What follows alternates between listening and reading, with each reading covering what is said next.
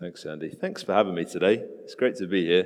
Um, I've left my wife and my three young children back in Rains Park at Dundonald, but um, they send their love. My wife was sure to make sure I say that to you.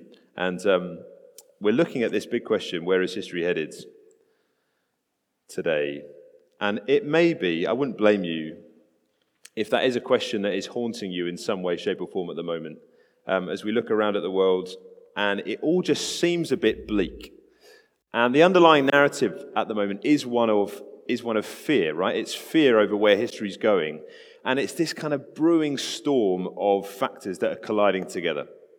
So you've got war in Europe, you've got the polarization of the political left and right, you've got the cost of living just spiraling higher and higher, um, you've got a world still reeling from the effects of COVID 19 food crisis in West Africa, as we were just praying about a moment ago.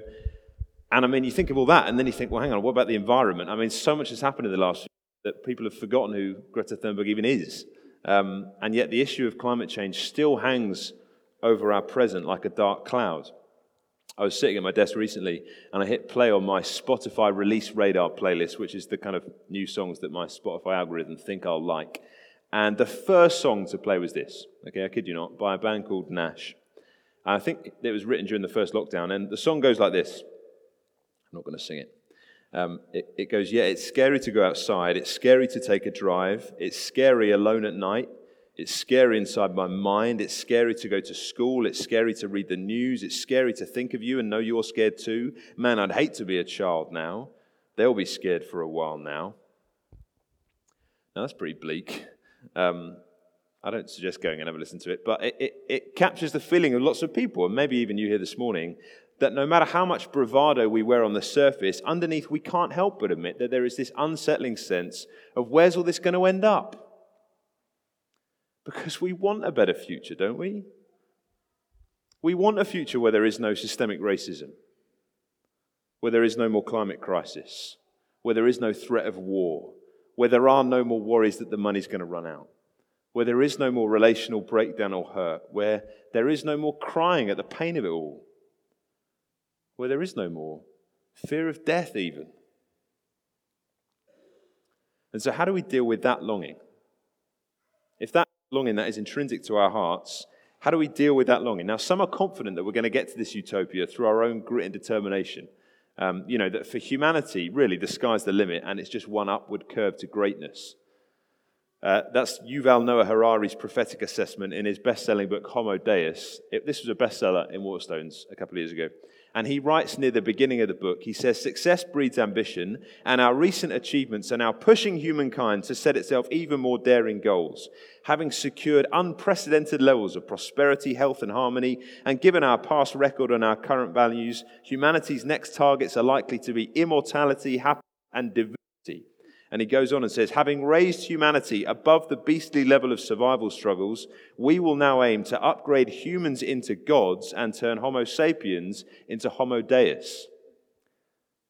Everyone bought this book. See his suggestion? That mankind is just on this kind of upward trajectory toward godlike status. And a whole lot of people buy it because it certainly sounds hopeful. But others aren't quite so sure history, it's not at all apparent that we're on our way to immortality and divinity. And actually, as you read a paragraph like that now, given all that's going on, it just seems a bit naive. You know, we're still making the same foolish mistakes we were thousands of years ago. Up until now, it's been a settled century, certainly in the West in many respects. But the threat of war and of political unrest and of financial disaster and of disease, it still hangs pregnant in the air and the clouds have begun to break. Because no matter our technological advancements, it would seem that we can't escape those things. And that leads others to suggest that the kind of progress that Harari prophesies about is a myth, that history is just destined to repeat itself. There's an atheist um, social commentator, philosopher called John Gray, who writes that faith in progress is a superstition. Economist John Galbraith describes the idea of humanity in a constant state of progress as an innocent fraud, by which he means it's a lie which, with repetition, just becomes the common wisdom of the day. You know, you say it often enough, everyone starts believing it. Of course, we're progressing. Get on the right side of history. But I mean, what does that even mean when we don't know where history's headed? Because if we don't know where we're going, then we're all in a bind. And it would be easy, really easy, to look out uh, at the world around us as it is and at our own lives personally, perhaps, and feel hopeless. Like we're back to square one, like we're back to joblessness, back to counting every penny, back to war on our continent, back to lockdown. I mean, what happens if there's a mutation of the virus that the vaccine doesn't work on? Then what do we do? And so, in those moments, maybe we catch ourselves imagining a better world. And we whisper with John Lennon, you may say I'm a dreamer, but I'm not the only one. And we imagine something better. We, we imagine just a world better than this. And we long for history to be headed somewhere other than it seems to be. And so, just for a moment, imagine that. Imagine a world with no pandemics. Imagine a world not just with no war, but with no threat of war with no injustices, with no relational breakdown, with no poverty, with no sadness. Just imagine that. Trouble is, we are absolutely stuck for any idea of how to get there. Because this hope filled vision of the future is just a pipe dream, isn't it? Let me show you where the Bible tells us that history is headed. Um, I don't know what your background is. I don't know whether you're a skeptic who's explored the Christian faith before, maybe. Maybe you've never ever picked up a Bible to read before in your life, and this is all brand new to you. Just for the next few moments, whatever your presuppositions are, I just want you to consider if this might be true. Because if it is, and that's a big if, but if it is, then it changes everything. Now, the Bible's a really big book. I'm going to read some sentences right from the very end of it. They're written by a guy called John. He was a follower of Jesus. Um, and he wrote one of the eyewitness accounts of Jesus' life. Uh, but the book we're looking at here, this you may have heard of it. It's called Revelation. It's right at the end. So if you've got a Bible in front of you, you might want to turn to page 1249 in the church Bibles. 1249. And we're just going to look at chapter 21, which is right at the end. And we're going to start at line 3. And just as you're turning there, in this, John receives this vision from God, a revelation of what is coming in the future. And I'm just going to read out some of this vision because this, according to John, according to God's word, the Bible, this is where history is headed. Let me show it to you and then I'll explain how it's possible. Okay, Revelation 21, line 3. John writes this. He says, And I heard a loud voice from, from the throne saying, Look, God's dwelling place is now among the people sorry, God's dwelling place is now among the people, and he will dwell with them. They will be his people, and God himself will be with them and be their gods. Okay, so this, the Bible says, is where history has been headed right from the very beginning. God living with his people in paradise forever. This is a, a glimpse of the end of the story. Let's just look at it in a bit more detail. That little word dwelling place, God's dwelling place, it means permanent togetherness. This isn't a temporary residence. This is an enduring, lasting, forever, nothing stopping it relationship between God and his people living together forever.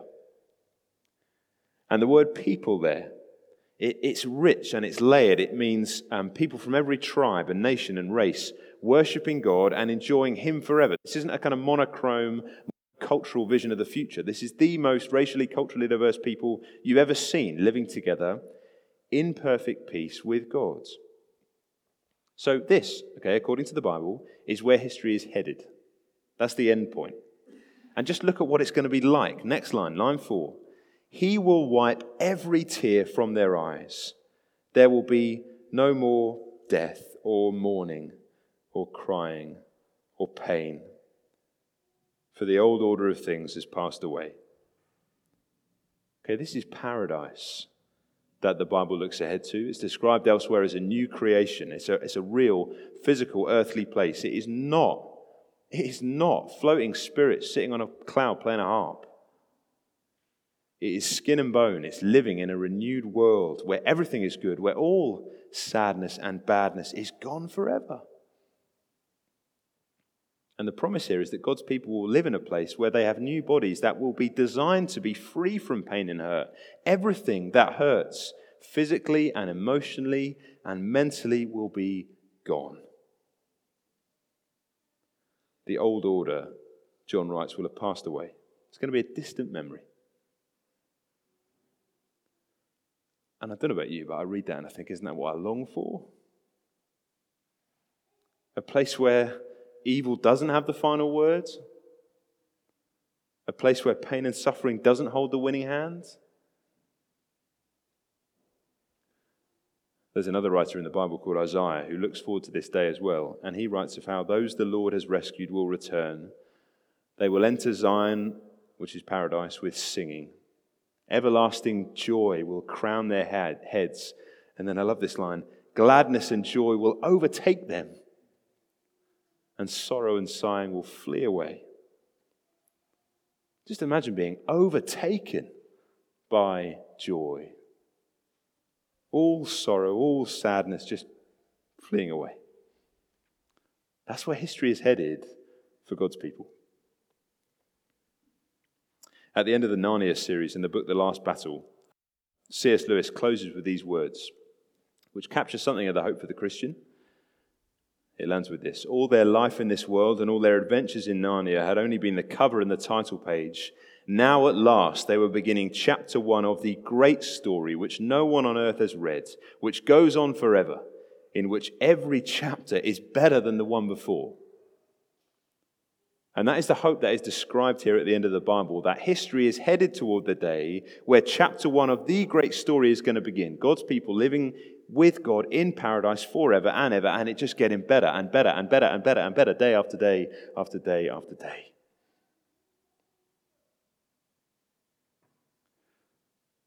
Okay, so that's where the Bible says that history is going.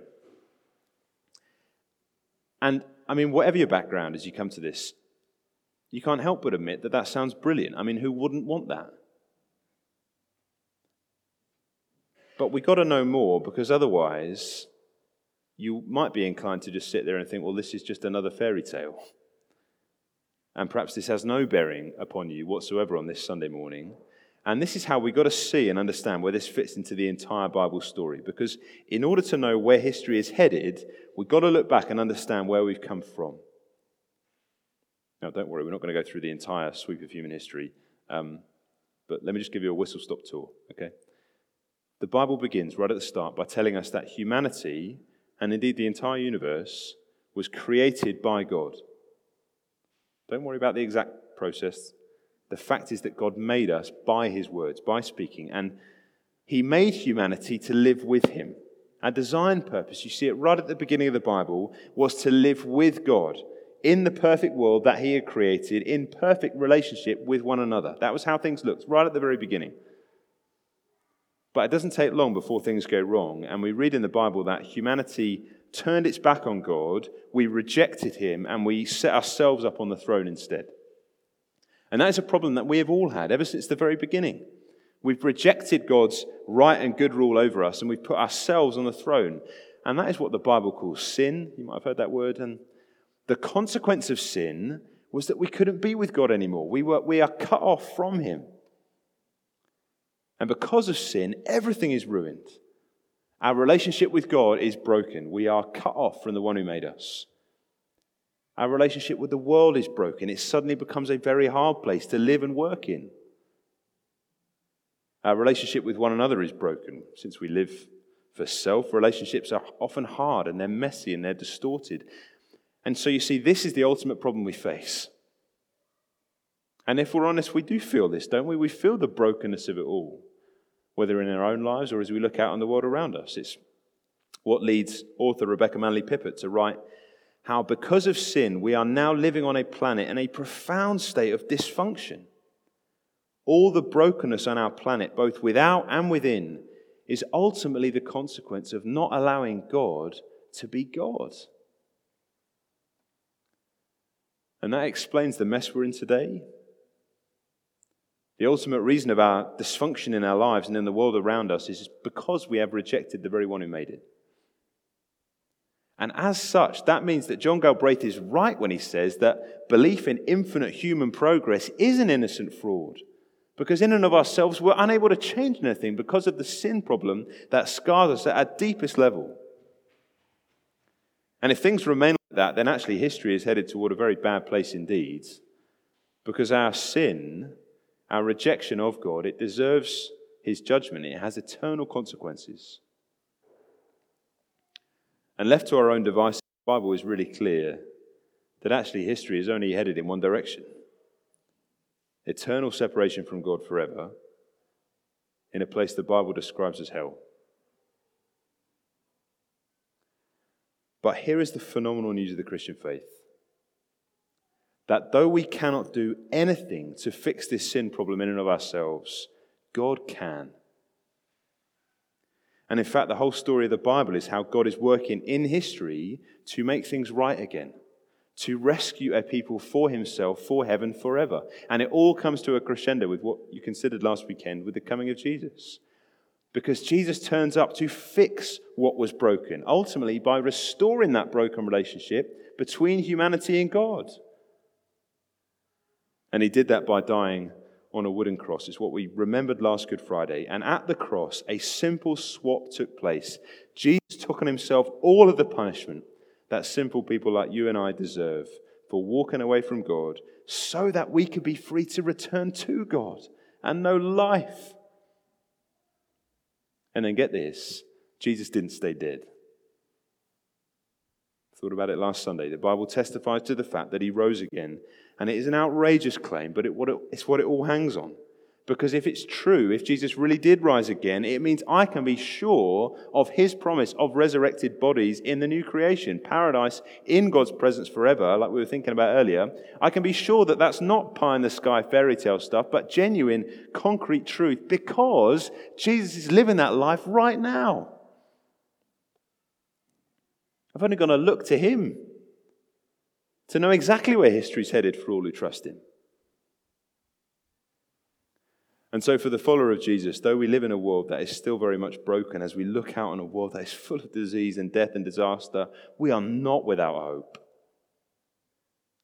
Because we look back and we know that Jesus came and he died to deal with our biggest problem, and he rose to life again that we might be sure of life with God forever in paradise. And so we come back to the promise here, right at the very end of the Bible, that what was lost at the very beginning, what God promised to restore, what was made possible through Jesus coming to earth and dying in our place, will one day be realized, restored, intimate relationship with the one who made us, with him in paradise, the remaking of this broken world. Now just look at line five.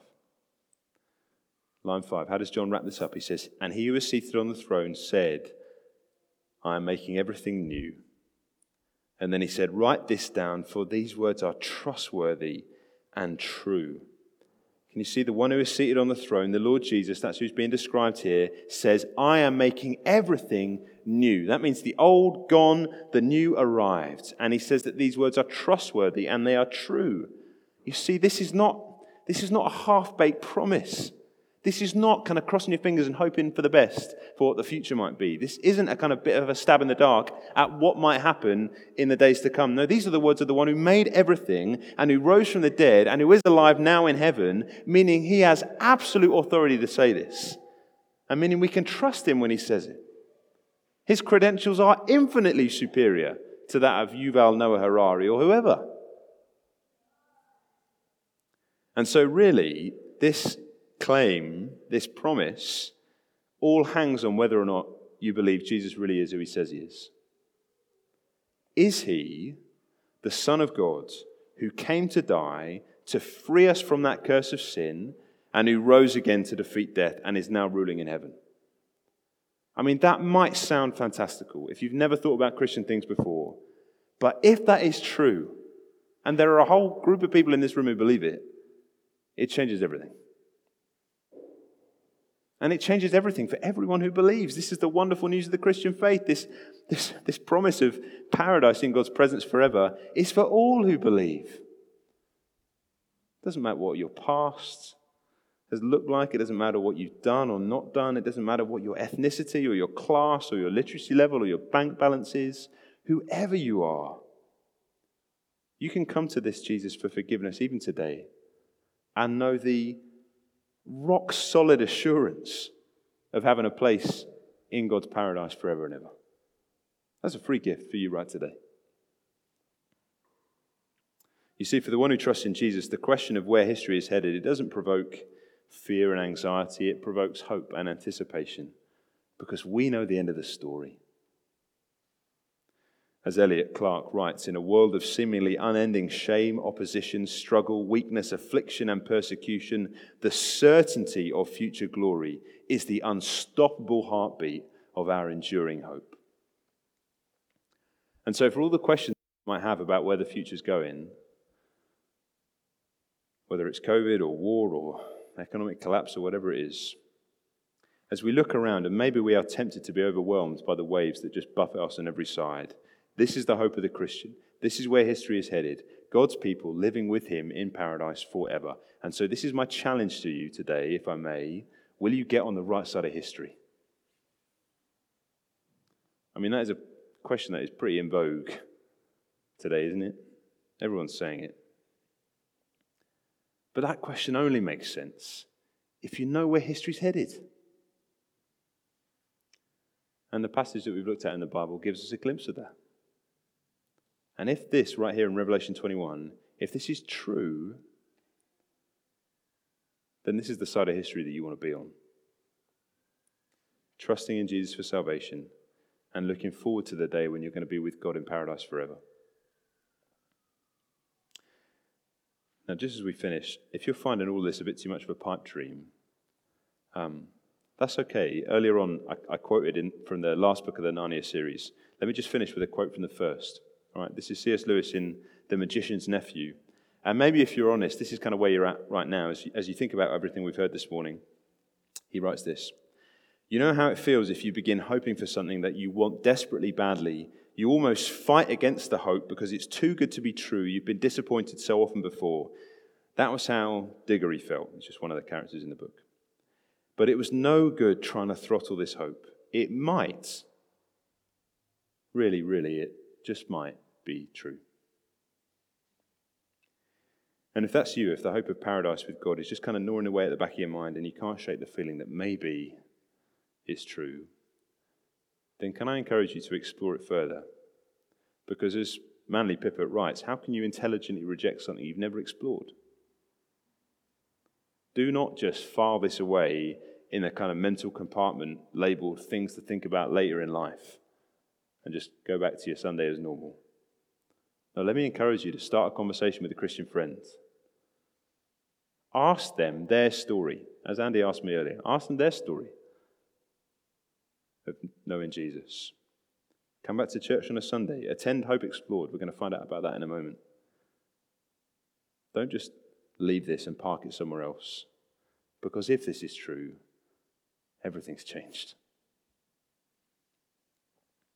As we finish, I'm going to say a prayer. Maybe might like to pray it along with me in the quiet of your hearts, and then we'll sing. Let's pray.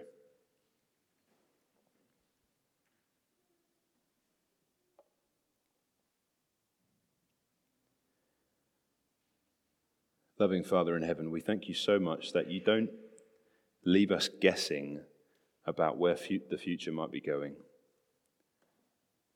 but that you've given us your words and your promises, and we can trust them because we have seen your Son, the Lord Jesus, come to die for our sin and rise from the dead as we considered last weekend's. And so we can know with absolute confidence that Jesus is living that risen life right now. And that gives us hope and certainty of what's to come for all who trust in him. And so we pray, Father, for all of us as we perhaps face anxieties of various kinds, whether that's with struggles in our own lives or as we look out on a troubled, world, hold tightly to these truths, and that perhaps even for the first time we would begin to explore them and know that in Jesus there is genuine hope for the future. as we consider where history's headed. And we pray these things in Jesus' wonderful name. Amen.